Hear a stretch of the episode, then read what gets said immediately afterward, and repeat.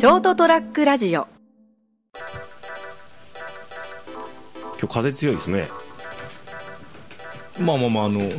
この辺はなんかこう周りに建物がないからそう感じるんじゃないですかね。こうあそうですか、なんか殺風景なこうところですからね。どんだけ大草原の中の小さい家だよ。うちの周りはあの結構こう密集してるんでですね、はい、まあそれがいいとは言いませんけども、あの、ええ、こういうのびのびとしたはあれはないんでですね。いやだからうち別に大草原の中に建ってませんよ。あれの中にもないよ、普通の住宅地だよ。風強いじゃねえかよ。まさか風が強いねにそこからそこまで広げられると思わなかったけど。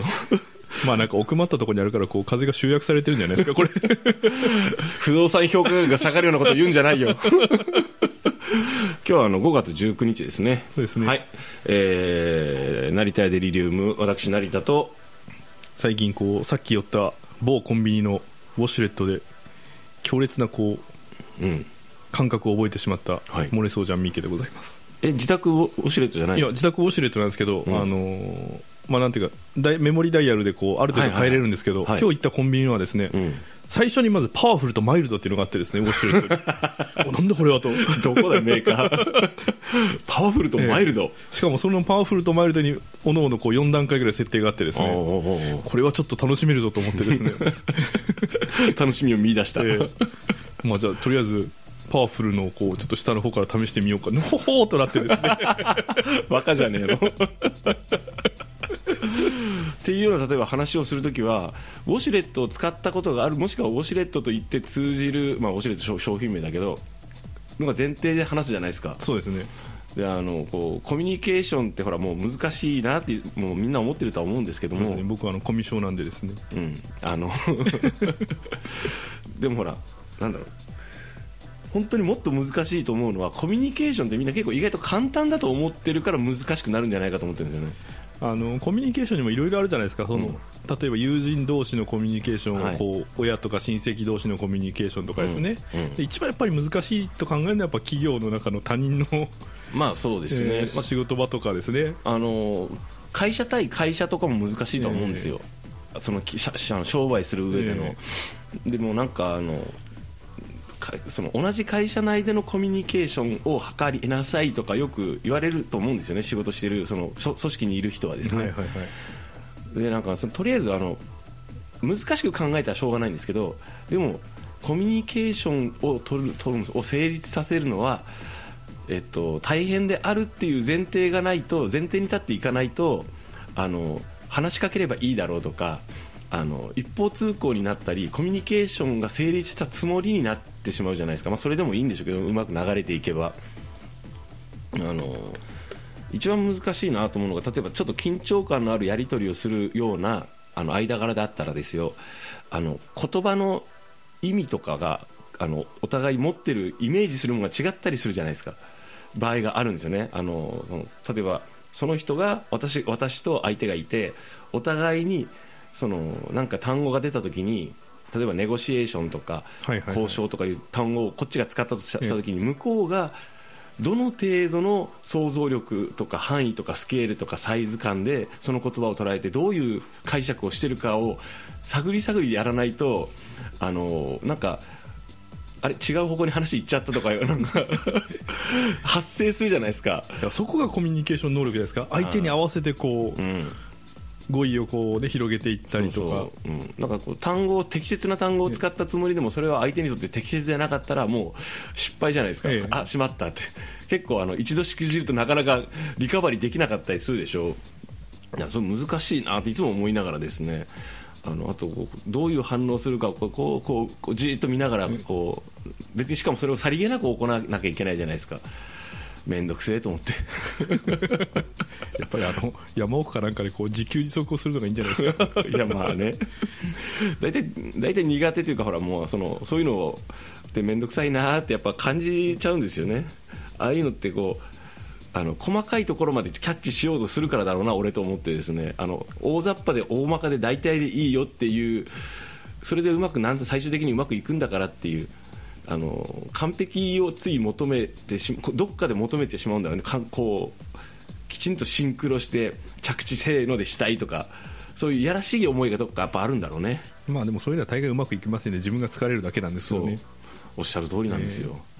だからこうなんかでもモヤモヤって残るんですよ、えーまあ、これぐらい大体これぐらいの感じでこういう合意に至ればまあまあ御の字かなという感じであのスタートするんですけど、あの結局こうゴールするとするじゃないですか。すると心の中でどっかでモヤモヤってなんかもうあれもうちょっとなんとかできんかったのかなっていう、まあ、あの目指すところはこう ひゃくパーセント でね、実際の完成度はまあ はちじゅっパーセント ぐらいですよ、うん、で残り にじゅっパーセント はこう次回のこう、ね、反省に生かすと。さすがですね、もう番組終わるよ、もうそうそう疲れちゃいますんで、はい、じゃあ今日はこの辺で短いよコミュニケーションって難しいねそうあのですね、なんでしょうね、あのやっぱこうその自分と相手のあのが言葉の設定とか意味がの捉え方が違うっていうところまで考えてやらないといけないんだなってやっぱいつも思うもんね。まあそうですね、あのー、能力もほらその肯定じゃなくて違うじゃないですか、まあ、立場も違いますからね、うん、そうそうそう、だから気にするなっちゃ気にする気にしなくていい話なんですけど、下手するとだってさ、さ例えばよ、あのー、例えばラーメンって言った時に、はい、いろいろそれこそ地域とか個人でラーメンポンポンポンポンって頭で浮かぶ、浮かぶその絵面が違ったりするじゃないですか。もしくはものすごい嫌いでなんかもう嫌悪感すら抱くとかいう人もいるわけじゃないですか。それか逆にやっぱ大好物でもう毎日ラーメン食べたいとかいう人もいるし、その時に想像するラーメンが例えばそのどこかお店の特定のものだったり、あのカップラーメンだったりとか、じとかあの自宅で作る袋麺のねインスタントだったりする時もあるでしょ。味とかも含めて全然違うじゃないですか。あ、でもだからこそ面白いのか、まあ、だからもうもっとずっとハードルを手前からこうラーメンの話題で言えばですね、うん、例えばラーメンにこう限定せず、あ、麺類とか何が好きっすかとかから始まってそれだと結構あれよね、もうだいぶ違うところに着地したなっていう場合が多いよね、えー、そこであのいやうどんとかいう話だったら、あ、じゃあうどんの方にこう話を一気に切り替えるわけですよね、うん、でそこでラーメンができたらよっしゃと思ってこう、うん、ラーメンの話題を振っていくのもいいし、そうですね、まあ、別にこう 何, 何が話したいってわけじゃないんで、この番組とかもそうなんですけど、あの結局なんかあの違いを見つける方が面白いのかなと最近やっぱ改めて思うようになったんですけどね。予想外に転がったらとかこっちの方に行くんだとかですね、まあ、そっちの方が面白い場合も多いんですけどね。まあ、あのあれですよね、なんていうかあのそんなことふ考えてまで話しませんよね、うんまあ、もちろん実際話すときは実際に実際その場に至るときは、うん、なんかもうその流れとか、うん、もしくはその経過を眺めてる感じなんですけどね。まあ、どうしても本当にこう重要でコミュニケーションを取らないといけないというこう、まあ、仕事上とかですね、はいはい、の場合はこう外堀をまず固めですね、うん、あの人の趣味はとか、あの人は普段どんなことしてるのとかですね何の話題を振るのがいいとかですね、まあ、恋愛の攻略と一緒だね、えーまあ、でも営業をやってられる方っていうのはおそらくそういうことやってると思うんですよね、はい、ああの何々社の何々課長何々部長の趣味とかをこうラインナップできる人はですね、おそらくリストアップしたりしてそちらの話題を振るとかですね、あの、まあ、言い方ですけど反ストみたいな感じになって、まあそうですね、えー、それぐらいやった方が、まあ、話だって重要な話ってくだらない話をきっかけに最終的にこうあのなんとなく気が合うからお前に任せようっていうのは多いからですね、まあ、あの何十万何百万ぐらいのこう商談ならですね、うん、そこまで気を使わなくてもいいけど、何千何億とかいう話になるとそういう、ね、まあ、段取り下調べが必要だと思うんですよね。そうですね、なんとなく周りの人と親しくなって、えー、やり取りしてその人のこう思考とかいろんなものを掴んでおいてそれに合わせていくっていう、あのまあそのお世辞を使ったりごまをするわけじゃないんだよね。 そ, それを自然にやらないといけないですからね、うん、そうそう、だからこう段取りのためにまずその部長に話をもらうためにはまず、ね、うん、一般の方とこう親しくなって、うん、あそこの業者の何々さんがいいですよみたいなこう評価を、ね、賞、うん、をインとすればってやつですよね。 そ, う そ, うね、そこからこうやるぐらいのことをやっぱ本当にできる営業の方なんかやってると思うんですよね。やってるんでしょうね、えーまあ、やったことがないから何とも言えないんだけど、でもなんか そ,、まあ、それはなんか、なんか分かりますよね。だからコミュニケーションというよりもどちらかというとこうあのロジックですよね、うん、そうね、あのー、でもこう人をこうまとめる立場とかさに、それが仕事の場合もあるじゃないですか。あの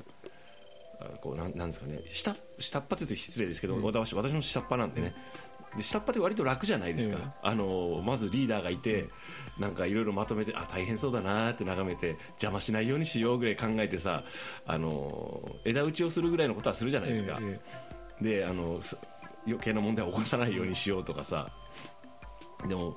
その立場になるとめんどくさそうだなっていつも思いながらですね。そうですね。でもあのうまくちゃんとやっとかないとですね、気がついたら部下がこうあの幹にこう斧を入れてるということもありますからね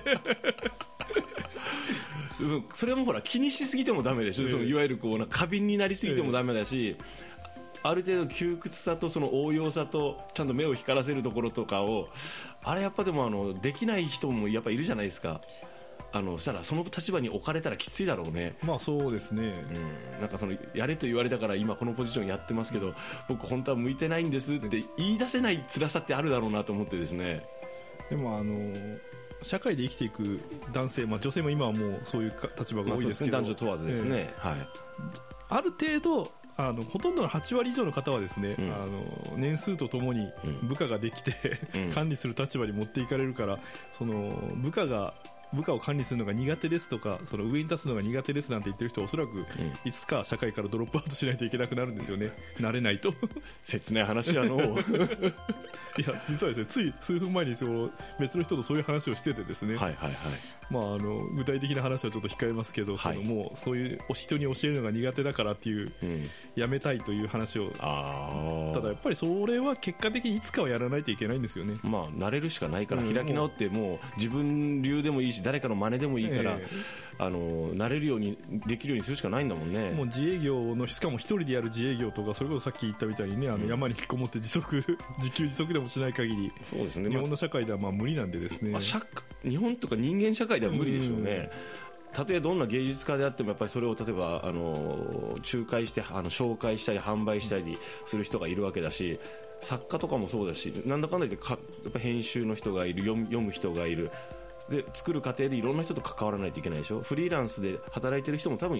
フリーランスの方がむしろ難しいですよ。売り込まないといけないから自分を、うん組織にいる分まだ楽だぜお前はっていうそのお膳立ての上でうまくやるだけじゃねえかよっていうのを、まあ、今自分にも言い聞かせてるんですけどねまあそうですよね。だからもうあのその必要かとかですねあのコミュニケーション能力が高いとか低いとかいうレベルじゃなくても、うん、あの空気をするみたい息を吸うみたいにですね、うん、あの必要なことなんでですね、そうですねもう諦めてこうできないと思うんだったらできないなりにこう努力するしかないんですよね。自分なりのやり方を見つけるしかないんでしょうね、えー、っていう前提いろいろ考えたときにその時にですよ自分がコミュニケーション簡単なことができないと思い込んで落ち込んじゃダメですよって話ですね。コミュニケーションってすごく難しいんだよ。例えばそれが長年来の友人であっても家族であっても余計あのそれがあの他人なんだから子供でも他人じゃないですけどもう一個の確立した人格だからだからコミュニケーションはものすごくあの難しい、まあ、ただし恐れてはいけないあのだけど難しいからあのどうにかして関わって生きていかなきゃいけないから、まあ、あの頑張るという言い方はちょっとおかしいんですけどあの自分なりの自分がストレスをなるべく感じずにあの生きていけるようにあの自分なりのやり方を見つけるしかないねっていうあの以前なんか読んだ本でですね、うん、タイトルとか細かいところ忘れたんですけど、はい、あの企業会社間の中でですね、はい、あの上司から逃げると上司は追いかけてくるという言葉があったんですよね。あ、はいはいはい、だからこう嫌だから逃げてるとどんどんどんどん向こうから来るぞという感じらしい、ね、犬もよく言うね犬も逃げたら追っかけてくるっていろんな意味でだから一つの考え方としてやっぱもうどんなあの相手であれ、ね、あの勇気を持って自分からこう歩み寄らないとそうです、ね、向こうから歩み寄ってくれないなんて文句を言ってる間はダメだと思うんですよね。聞きましたか皆さん、えー、まあ俺もできてませんから努力してるんですけどね、えー、私も苦手なんですよ店内とかですねあの、はい、その部内とか課内でこう上司を見つけたらこうドリフのコントのようにですねこう相手とこう合わないようにぐるぐる回りをするようなことをしてるといつかまとめてくるような感じがあるんでですねむしろこの人苦手だなと思ったらこんにちはって近づくぐらいの勢いで、えーえー、がないとあの、うん、あのほら想像の中で恐れちゃってるんですよね、えーよくあの特にしばらく会わなかったりするといろんな人その仕事に限らず、うん、勝手に自分の中でその人のなんかネガティブなとことかを想像しちゃうんですよね。一番いいのは会うことなんですよね、うん、会って話したりするとあなんか俺なんで俺この人のこと苦手と思ってたんだろうという場面とやっぱダメだこいつってはっきりするじゃないですか、うん、はっきりさせたがいいんですよ。で避けてる期間が長ければ長いほどですねあの最初の取っかかりが弱くなるんでですねそうそうそう意識しちゃうと思うんですけどね、うん、っていうようなことをですねあのでね、今度ご飯でも食べに行かないという一言が言えない成田がお届けしました成田やデリルームでしたけどもね、今日もお聞きいただきましてありがとうございました。お相手はこの方でした。次回はマイルドに挑戦したい三池でした。おやすみなさい。おやすみなさい。